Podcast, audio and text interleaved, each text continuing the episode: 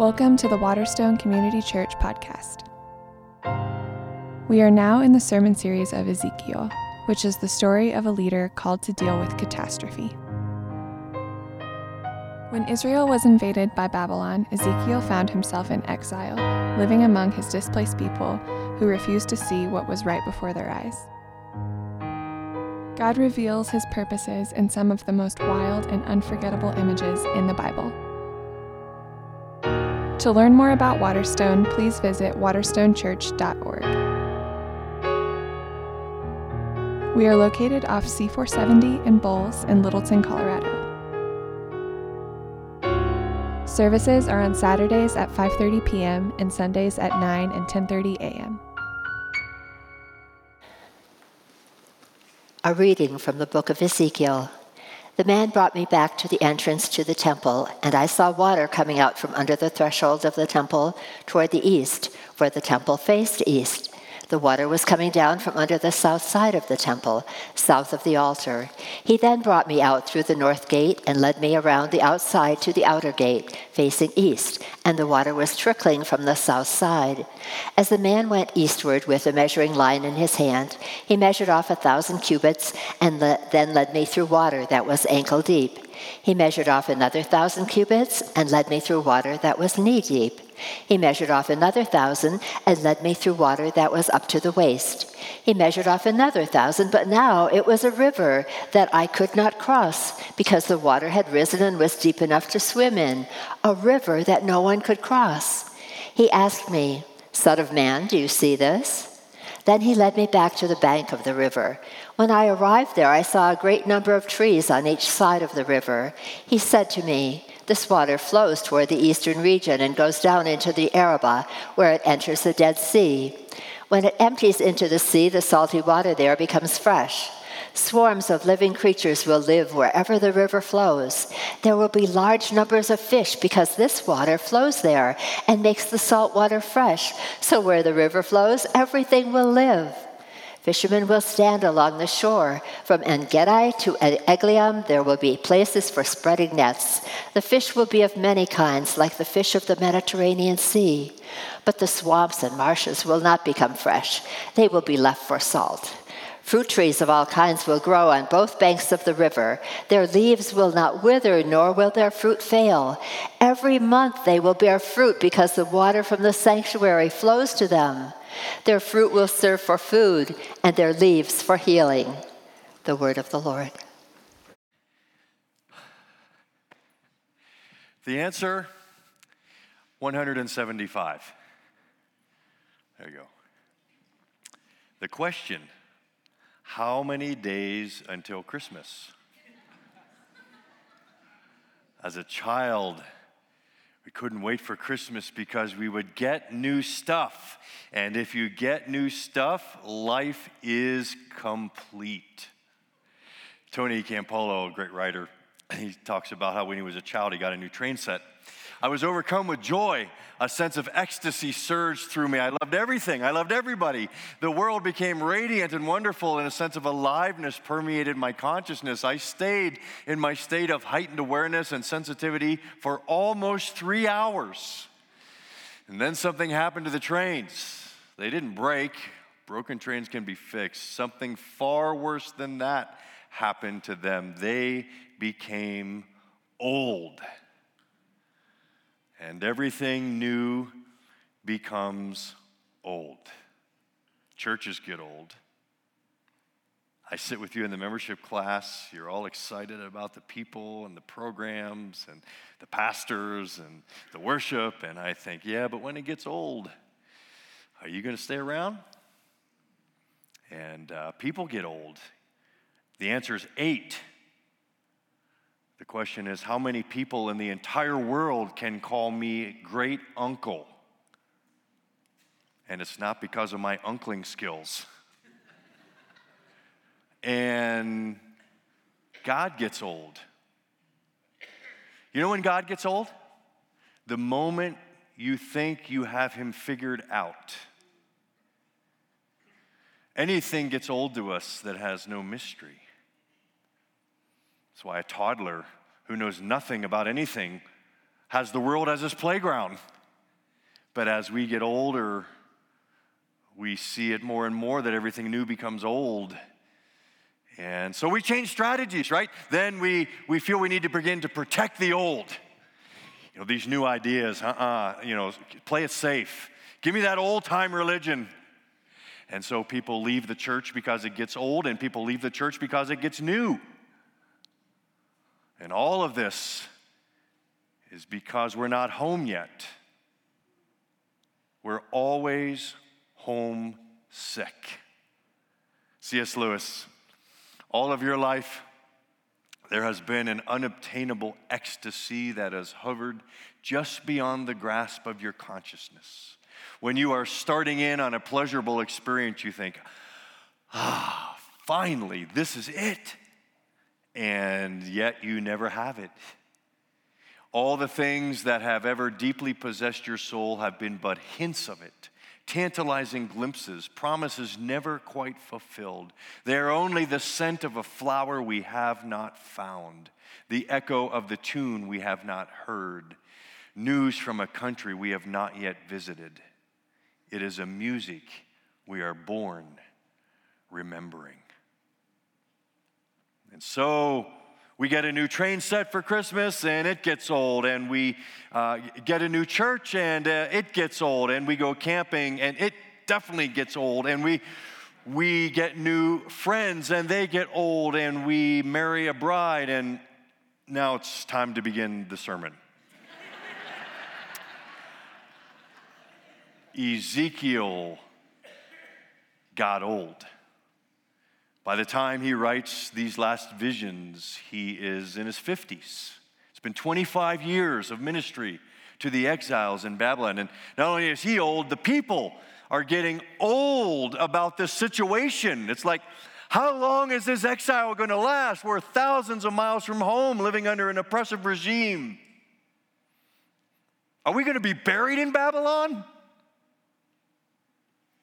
And so Ezekiel pulls out the greatest tool from the prophetic tool belt that a prophet has hope. He's going to give his people hope. He's going to give Waterstone hope today. What? Oh, how do you know when you've preached a prophet well? Two things. One, you're hacked off. Seriously prophets preach judgment. Now, when we hear judgment, we hear condemnation. They're not the same. Condemnation may be an outcome of the judgment, but judgment means examination from God's point of view. And so a prophet preaches judgment. He says, We are going to look at our lives from God's point of view. And what do we see? And often the initial response to preaching judgment is anger. We don't like having ourselves confronted. We don't like having to take a hard look at what's going on inside. We don't like to have our toes stepped on. We don't like to have anyone question our righteousness. And so we get angry. Have you been angry during the last eight weeks in Ezekiel? Some of your political toes stepped on, some of your church toes stepped on, some of your personal morality toes stepped. I hope you've been angry. If you haven't been, we haven't preached it well. By the way, anger is the initial response. Hopefully, that anger dissipates into the right response, which is repentance. Repentance means looking at the good and keeping it, and seeing what's wrong and turning that around. Repentance. You know, the uh, second response is first is judgment, the second is hope. Prophets preach hope. And so today we're going to see Ezekiel's hope and he's going to give hope to Waterstone. He tells us three things that hope comes from looking at the past, hope comes from looking at the present, hope comes from looking at the future. Past, present, future. Let's go to the past. At the end of uh, chapter 37, remember Nick a few weeks ago preached the dry bones? The book could have ended there. I mean, really, if you look at the end of chapter 37, there's a messianic ruler probably, you know, we think Ezekiel's seeing Jesus there, and the, there's a temple in the land, and the people are regathered, and the text says that the Lord's glory has been shown to the nations. That means the nations have seen that God matters most, and the Lord's faithfulness has been proven to his people. Period. It could have ended right there. Or it could have gone on to chapters 40 to 48, where you have this whole temple thing, which we'll talk about in a, in a moment. But uh, there's the description of a temple. So it could have been the Lord is home with his people, there's a temple, and here's what the temple looks like. No, no. In the middle of it, we get Ezekiel 37, and then we have these weird chapters 38 and 39 about a battle with a guy named Gog from the land of Magog, the chief prince of Tubal and Meshach. What is this? And if you read those chapters, 38 and 39, they are graphic. It's each chapter has four battle scenes where they describe what's going on. Let's just look first at how it's introduced to us. Chapter 38 The word of the Lord came to me, Son of man, set your face against Gog of the land of Magog, the chief prince of Meshach and Tubal, prophesy against him and say, This is what the sovereign Lord says I am against you, Gog, chief prince of Meshach and Tubal. I will turn you around put hooks in your jaws and bring you out with your whole army, your horses, your horsemen fully armed, and a great horde with large and small shields. All of them brandishing their swords. Persia, Cush, and Put will be with them, and all the shields and the helmets, and also Gomer with all its troops, and Beth Togarmah with the far from the far north with all its troops, and the many, excuse me, nations with you. A battle scene is about to unfold. And then it happens. All these seven nations, some of them not even known to Israel, the idea there is that every nation in the world that's not with God is going to rise up against a resettled Israel and try to eradicate God's people and take God's agenda down. But it is an annihilation. God wins. It says, it goes on to say, he, he throws hail at them. Have, have you seen any hail lately? He throws burning sulfur at them, he throws plagues at them. And the result is that there uh, takes seven months to bury the dead. Seven months. And then God calls the birds and the animals to come, and it literally says, To my table to eat the decaying flesh. And it says, from all the weapons lying on the ground gathered up and burned, it's enough to heat the whole country for seven years. And then notice how it ends in chapter 39. Then, then they will know that I am the Lord their God. For though I sent them into exile among the nations, I will gather them to their own land, not leaving any behind. I will no longer hide my face from them, for I will pour out my spirit on the people of Israel, declares the sovereign Lord. It's a war. It's against this Gog of Magog. Who is that? Well, that's been the 2,000 year question. Augustine in the fourth century thought it was the Goths from the north coming down. Luther, Martin Luther, thought it was the Turks coming from the east. I grew up in the church, a very fundamentalist strain of Christianity. And I can remember as a teenager going to prophecy conferences. If any of you have ever been to a prophecy conference, they have these whole time charts up in the front of the, the uh, church telling when everything was going to happen. And I can remember a speaker saying that uh, Gog was actually the pro- Soviet premier of Russia in the 1970s, Leonid Brezhnev. Why? Because that phrase, the chief prince of Tubal and Meshach, the Hebrew word for chief is the word Rosh. So it's simple Rosh, Russia.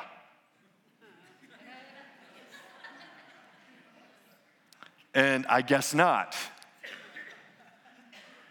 I agree with the video on this one. I think Gog is referring to any government or government leader who has raised himself or herself up to take the place of God.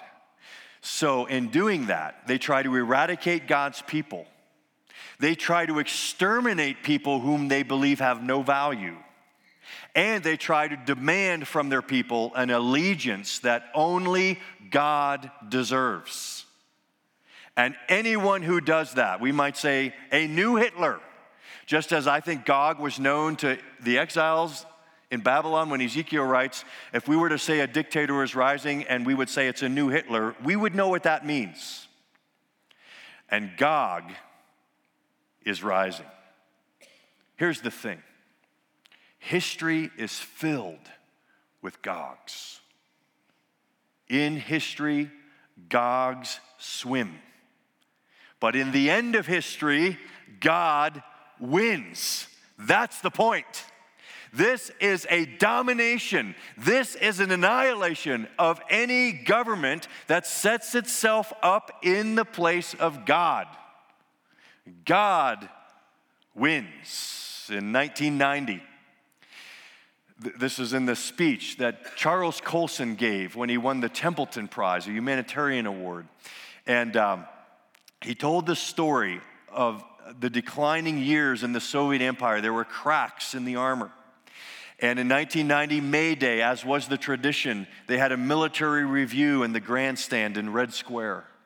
Mikhail Gorbachev and all the military generals standing on the edge. But there were protesters darting between the troops marching and the tanks coming and the missile trucks darting. And all of a sudden, from under the platform, an Orthodox priest crawls out and he drags, they don't know how he got it in there, a life size cross. And he holds it up in front of Mikhail Gorbachev and says, Mikhail Gorbachev, Christ is risen. That was a symbolic moment of Ezekiel 38 and 39. In history, Gogs swim. At the end of history, God wins. And that last word of history is resurrection the power over sin and death. I remember Oscar Wilde's play, Salome. He portrays the Herod figure stomping on the stage. Someone just told Herod that this man from Nazareth named Jesus has been raising the dead, and he's mad. I don't allow anyone to raise the dead. I forbid anyone to raise the dead. Someone must find this man and tell him, I forbid him to raise the dead.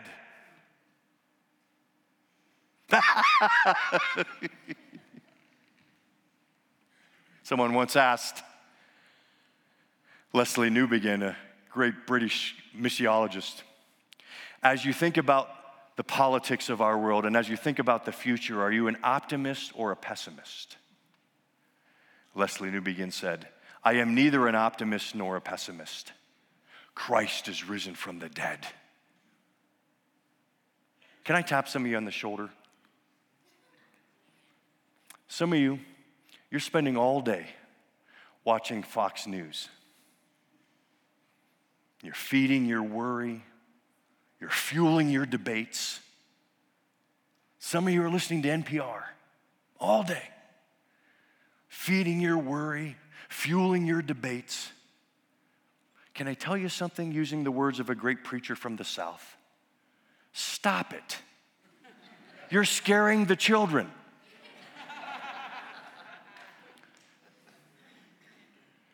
No matter who wins the election, Christ is risen.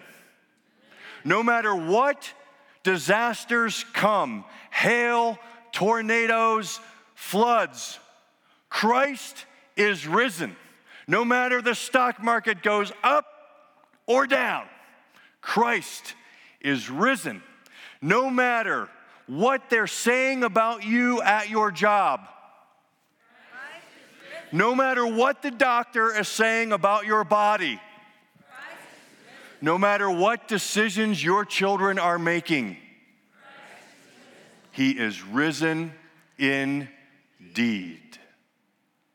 Hope within history. God swims, but God wins. That's hope. And hope comes from the present. Ezekiel says, and he gives us this picture of the temple. What's going on with this picture of the temple? Is it literal? Is it something going to be built again? I don't think so. I'll tell you why. Five reasons. Don't worry, real quick. Here's why I don't think this temple is literal or going something that's going to be built physically. One, there's no mention of a uh, restored physical temple in the New Testament. Two, in the Revelation, when you get to chapters 21 and 28 and the new heavens and the new earth, when heaven comes down and we live forever with God, there's no temple. Read it. No temple. Uh, third, when Jesus came in John chapter 2, he said, He's the temple, the new temple. Four, when Jesus left, he sent his spirit down to live where? In his temple. You are his temple. You look marvelous. Five, if you actually get in and start digging around into these blueprints, you begin to notice a couple of interesting things. First, it's perfect symmetry. They've interviewed architects who said you would never be able to build a building of this, these measurements. And also, there's only one vertical measurement in the whole thing in chapter 40. All of the, and by the way, they didn't build this temple when Ezra and Nehemiah came back. This temple could not be built with those measurements. Here's the point I don't think God is talking about building a physical structure. Rather, these are blueprints for how God builds a people. So, how does God build a people? Well, that's a great question. And we could preach a series of messages from these chapters just on how God builds his people. Let me give you two quick things to notice. First, when he talks about the temple, it's interesting. If you look at chapter 43, the man brought me to the gate facing east, and I saw the glory of God of Israel coming from the east. His voice was like the roar of rushing waters. The land was radiant with his glory. The vision I saw was like the vision I had seen when he came to destroy the city, and like the visions I had seen by the Kebar River. I fell face down again. And the glory of the Lord entered the temple through the east gate. And then here we go. The Spirit lifted me up and brought me into the inner court for fellowship with God, and the glory of the Lord filled his temple. How does God build a people? He always begins by moving in. The Word became flesh and dwelt. You know what that word dwelt literally can be translated as? Tabernacled. We're the temple, He moves in. Whenever God's out to build a people, the first thing he does is he takes up residence within them. So, what does it mean, just practically, to have the Spirit living in you? Because it says in the New Testament, whenever we say, Jesus, I'm yours, he moves in.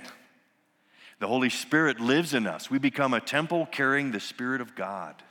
So, what does that mean? Well, Paul preaches Ezekiel in Romans 8. He says the first thing that means is that the love of the Father is poured into your heart so that you cry out, Abba, Father. One of the first experiential things that happen when you receive Christ is you have this presence in your life, this loving Father presence who says, no matter what you end up, where you end up, how you mess up, I'm there and I'm always with you and I'm always looking for you. Sinclair Ferguson, a great Scottish preacher of our day, I heard him preach a message years ago on Romans 8, and he told this amazing story of a missionary family home on a break. They had uh, access to a lakeside cabin up in New Hampshire. And it was a majestic day. Dad was in the barn doing project. The three kids were out playing in the yard, and mom was resting in the house. Two girls and a little boy, Billy, three years old. And it was one of those parent moments when you suddenly stop for a moment, you think, wait, it's way too quiet. Dad walks out and he only sees the two daughters playing and he says, Where's Billy? Where's Billy? Frantically, they start looking for Billy. They see one of his toys on the dock on the lake.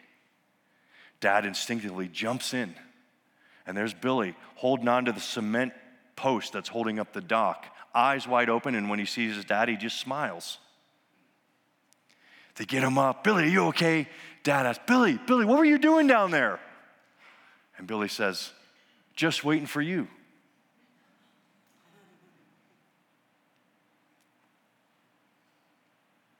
No matter where you go, no matter what mess you're in, no matter how you've hurt your life, He's there. He is with you. He's not only with you, he's for you. Because that passage goes on in Romans 8 to say, not only does he pour the love into our hearts so we cry, Father, but it says, his spirit testifies with our spirit that we are the children of God. Folks, that's an amazing statement because what that is is your identity. Before you are anything else, you are a child of God, first and last. Doesn't matter what the people at work are saying about you. Doesn't matter what your loved ones are saying about. It. Doesn't matter what anyone else thinks about you. The only opinion of you that counts is God's. And he says, "My kid." God is with you and God is for you. And so he moves in. But secondly, you have to ask, well, how does he have the access to do that? I mean, we're sinful, he's holy. How can we ever have that father child relationship when there's a barrier called sin between us? Well, that's the rest of the temple in Ezekiel. The first part is, you know, God moves in, but the second part is how he establishes relationship. If you read the blueprints, two really interesting things. Makes me smile. The first is that the altar in this temple is four times the size of the altar in the Exodus temple. It's twice the size of the altar in Solomon's temple. And when they and Herod built the temple, it was twice the size of that. I mean, this is a huge, you're supposed to walk in and see, before you see anything else, the altar. Why? Well, the altar is the place where the blood was shed. The altar is the place where sins were forgiven. First thing God wants us to see when we walk into this temple is that your sins are forgiven. And then the other interesting thing there are four kitchens in this temple, one on each corner. It's a Baptist temple. they want to get the sacrifices on the table quick. This is about grace. This is about the relationship that God wants to have with you. He's establishing it, and guess what? He's taking care of all the sin problems. He is forgiving you. There's the altar, and He wants it grace in your hands quick. There's four kitchens to prepare the sacrifices. Grace. Talk about a hopeful word grace. Grace in the present. God forgiving our sins. Grace. You know, I screw up a lot. I've been married 31 years, and some days it feels like the first day because of the way I'm shooting my mouth off, the way I'm working for my agenda. You'd think you'd get better at it.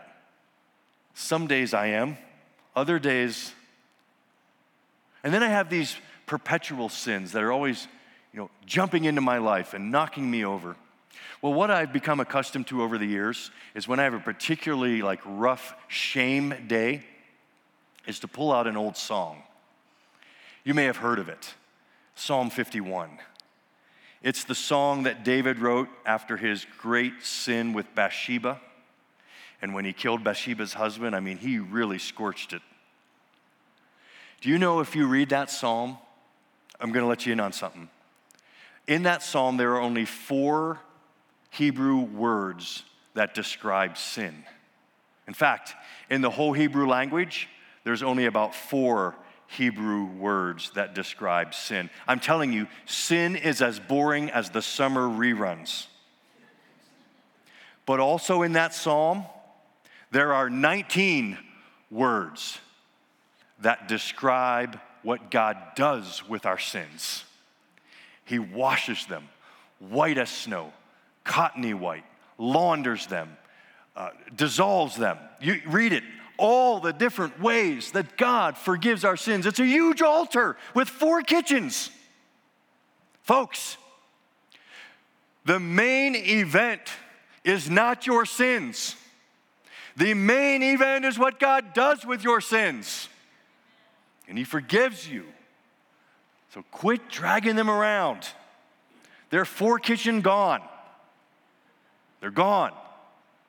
God forgives sins. You see, there's hope in the past.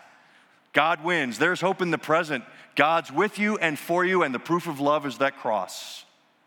He loves you. And then there's hope in the future. There, Ginny read the Ezekiel 47, one of the famous passages again in Ezekiel, where there's this drone tour of this new temple, and the guide points out under the south wall of the temple, there's a drip going on. And then they walk east towards the, uh, the gatehouse on the wall, and there's a gurgle going on. Gung, gung, gung, gung, And then they walk 1,700 feet farther, and it's up to the water, up to the knees, up, up to the ankles, knees, waist. They keep walking about a mile and a quarter down, and they're in over their heads, swimming frantically. They get to the shore, they see trees and fruit giving fruit in all months of the year. And then the guy says, Look down there. Would you look down there? There's the Dead Sea. And guess what? The Dead Sea has become a fish hatchery. Fish teeming everywhere. What is all this? This is the future. This is the new heavens and the new earth come down. Now, John heard Jesus talk about this. You see, in the Feast of the Tabernacles, the Jews of Jesus' day would actually reenact Ezekiel, and they would pour water from Herod's temple, and they had a pipe system that the water would run out into the streets, symbolizing that God's presence would go out through the world and heal the world. Jesus, can you believe this? He interrupted that. In a very solemn moment, he stands up. On the last and greatest day of the festival, he said in a loud voice, It's no wonder, by the way, pastors didn't like Jesus interrupting their worship services. Let anyone who is thirsty come to me and drink. Whoever believes in me, as scripture has said, rivers of living water will flow from within them. By this he meant the Spirit, whom those who believed in him were later to receive. Up to that time, the Spirit had not been given, since Jesus had not yet been glorified. Jesus says, I'm the river. I'm the river, and if you drink of me, you will have eternal life in you.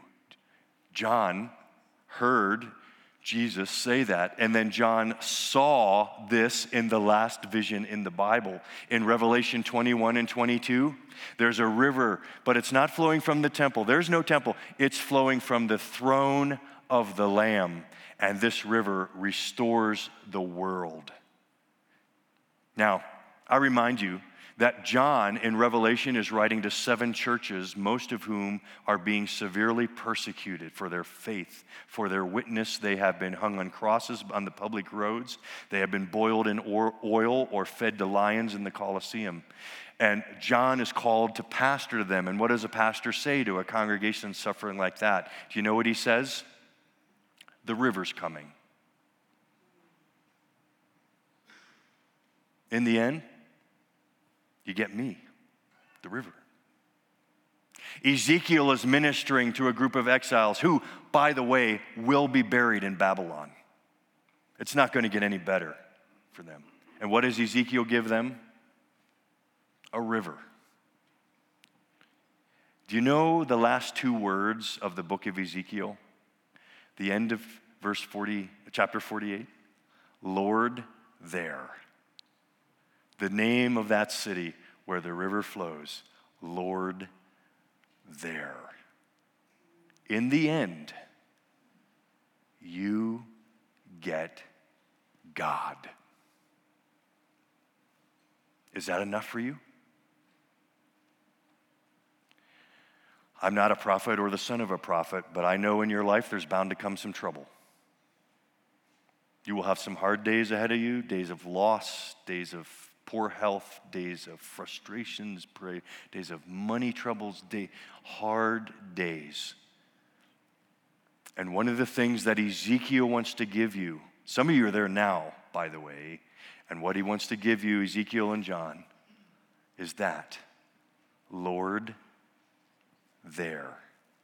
Now, in the meantime, we should lament. We should try to, you know, fix and survive and pray and lean on our community and do everything we can. But the other thing that you cannot lose hold of is that even if the worst happens to you, Lord, there. 2013, we celebrated the March on Washington for the Civil Rights Movement, the 50th anniversary. There was a lot of press around it, a lot of reenactments. One of the things that captured me was an article in the Wall Street Journal on the power of Negro spirituals.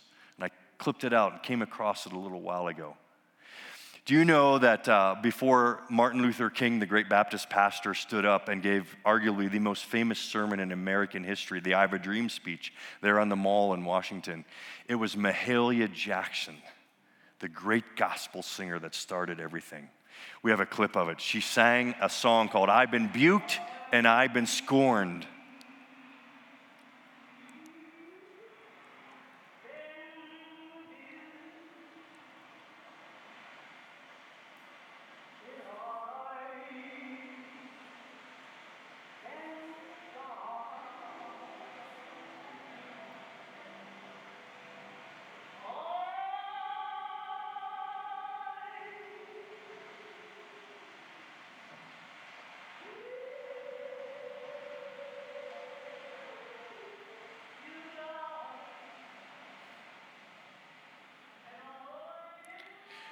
Song goes on to talk about the new heavens and the new earth and crowns thrown down at feet of Jesus and robes given to the saints.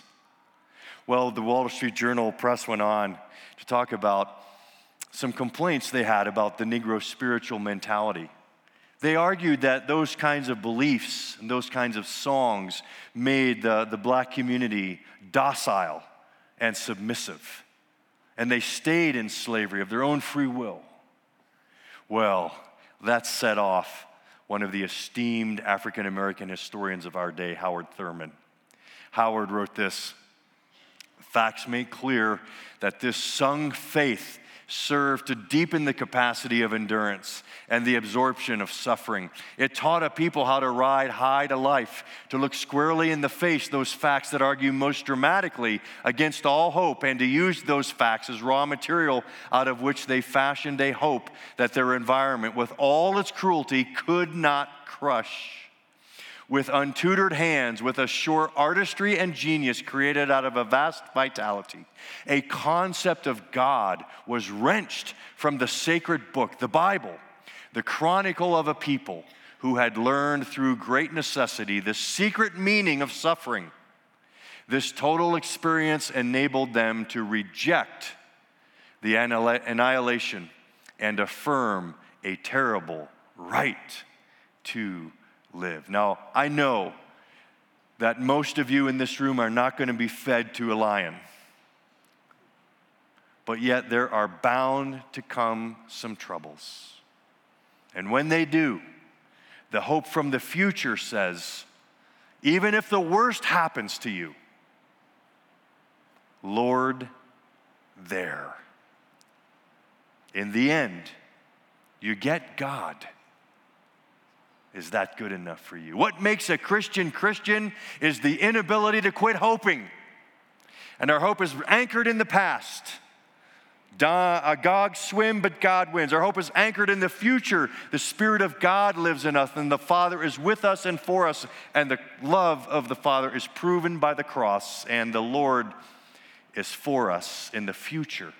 Because in the end, we get God. Do you want that hope?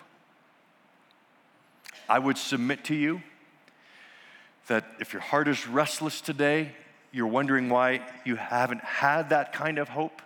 Maybe it's like C.S. Lewis was talking about it's that flower that you've had a scent of, but you've never grabbed. It's that tune you've always been hearing, but you've never been able to attain. I submit to you that tune is the singing of the Holy Spirit. And if you welcome him into your heart, he'll give you hope. Hope. All you need to do is say, Jesus, I'm yours.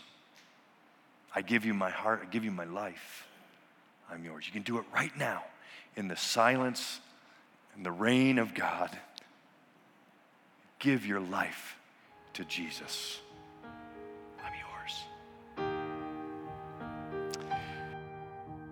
To learn more about Waterstone, please visit waterstonechurch.org.